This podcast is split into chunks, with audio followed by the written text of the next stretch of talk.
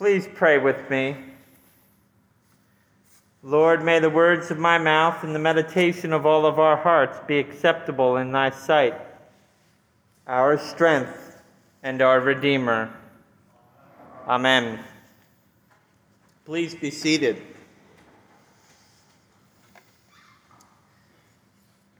Occasionally, Facebook will present me with old photos and videos of my children as memories of past years. It will say something like, three years ago today, or seven years ago today, something like that.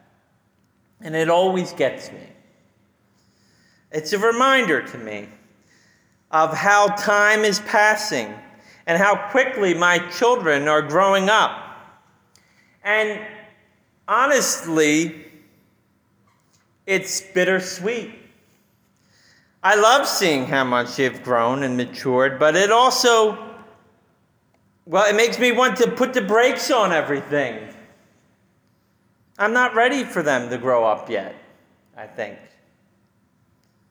Now, my children are still young, so I can only imagine what it must uh, have been like for many of you to watch your children grow from babies to adults, to go from learning to walk to learning to drive, um, to leaving for their first day of preschool to moving away to college.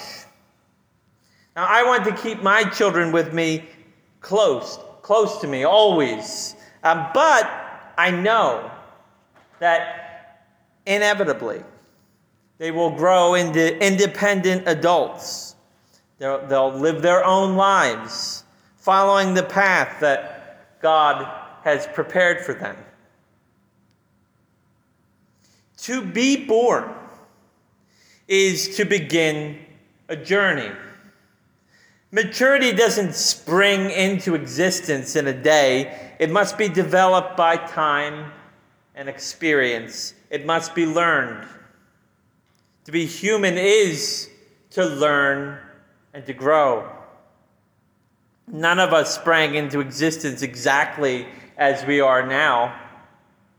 We began weak and helpless, and only gradually attained greater independence. And Jesus was no exception to the rule. Isn't it remarkable to think that the great God and creator of the universe would submit to this process? That the eternal Son would need his mother to wipe his chin and to change his diaper.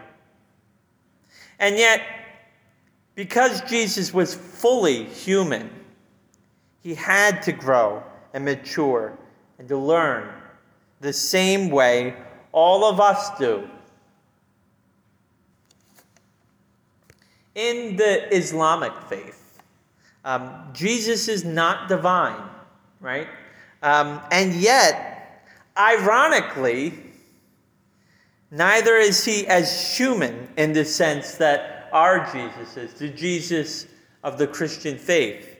What do I mean by that? Well, in the Quran, the holy book of Islam, the holy book uh, believed in by Muslims, um, Jesus' mother gives birth to him alone in the desert uh, under an olive tree.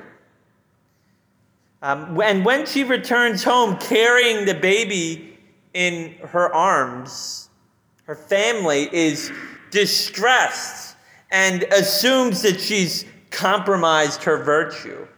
Um, and they interrogate her, but she's taken a vow not to speak. So, her tiny infant baby speaks instead. The baby now. The baby. He says, I am indeed a servant of God. He's given me revelation and made me a prophet. Already as an infant, Jesus is a prophet and he's speaking words of rebuke and instruction. It's odd, isn't it? I'm following the example of many apocryphal texts, uh, Christian texts uh, from the early days that have not been accepted as authoritative. The Quran depicts Jesus as performing miracles also as a child, such as bringing clay pigeons to life. This is no ordinary child. Such tales, though, are notably absent from the canonical Gospels, the Gospels of the New Testament. Um, we're told very little about Jesus' boyhood. Um, but we have to assume that he no doubt had a typical childhood, despite his miraculous birth. There's no stories of miracles or, or things like that from Jesus' childhood. Um, and I imagine it was fairly easy in the day to day responsibilities of raising a child for his parents to put his divine identity out of mind and to treat him as parents would their little boy.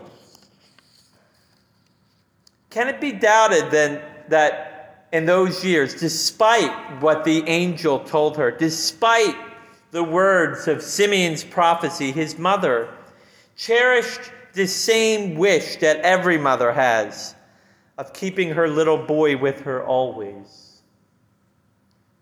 And yet, in our gospel reading today, she's reminded that her boy, now on the cusp of manhood, must soon leave her, that he has a greater destiny, that he must be about his heavenly Father's business. During the family's annual trip to Jerusalem, Jesus wanders off from his family. He's drawn like a magnet to the temple, to the place where the learned scribes and teachers discuss the Holy Scriptures. Jesus is becoming an adult. He's beginning to show signs of the remarkable man that he will be. And the teachers of the law are surprised at just how wise and gifted he is for a boy his age. Now, you might wonder how it is that it took his parents a whole day to realize that their son was missing. But remember, Jesus is 12 years old now. A boy his age, in his culture, was allowed a larger degree of independence. Mary and Joseph were traveling with a whole group of relatives. What 12 year old boy wants to hang around the skirts of his mother when he could be off with his cousins, getting into trouble, right? Um, they were probably used to the older children doing their own thing while the parents did theirs. It soon became apparent to them, however, that Jesus was not with his cousins or any of the other relatives. When I was around the same age Jesus is in this passage, I can recall wandering away from my parents while on vacation, um, and my parents being simultaneously angry and relieved when they finally found me. It's an awkward age, right? When, when you are beginning to feel like an adult, but your parents still think of you as a child. And Jesus, again, is no different. He's genuinely puzzled as he eh, says to her, Why were you searching for me? Did you not know that I must be in my Father's house? Luke tells us that at the time, Mary didn't understand what he meant, but that she pondered all these things in her heart, just as Jesus' emergence into his destiny was a gradual one, so is his mother's understanding and acceptance of who her son is and what he is called to be is a gradual one. When reading this scene, I can't help but think also of another event later in Jesus' life, Right? Jesus is teaching the multitudes. When it's reported to him, Your mother is outside with your brothers and sisters, and they want to speak to you. And his response, we might think, seems a bit insensitive. He says, My brother, my mother, and my brothers are those who hear the word of God and do it. I think that perhaps Mary was having trouble accepting the fact that her son was not her own, that he belonged to the world, that he was the Son of God, the Father, before he was her boy. I imagine when Mary heard Jesus' response that she pondered it in her heart, just as she does here, just as she had with the story of the shepherds at his birth. It was dawning on her that she needed to let her son go. How could she have known what she was getting into when she said yes to the angel Gabriel? And what about the wedding at Cana? Jesus was reluctant to act, but Mary insisted that he do something. How could she have known where it would lead when she pushed him out into the spotlight? Soon, the words that the prophet Simeon spoke to her would come to pass. A sword would pierce her heart as she watched her son die, lifted up as a sacrifice for the sins of the world. I think it's natural for parents to keep their children sheltered from the world. After all, God has entrusted them to our care and our guardianship, but eventually we must begin the painful process of letting them go and entrusting them to God and to their wider destiny. I think it's also natural for children to sometimes be reluctant to leave the comforts of home and to follow where God leads them. Parents need to have the wisdom and strength that Mary had to nudge their children out of the nest when it comes their time to fly. And we too, even if we are a grown adult, whether we're, we are 8 or 80, are in the process of development. We never quite stop learning how to walk.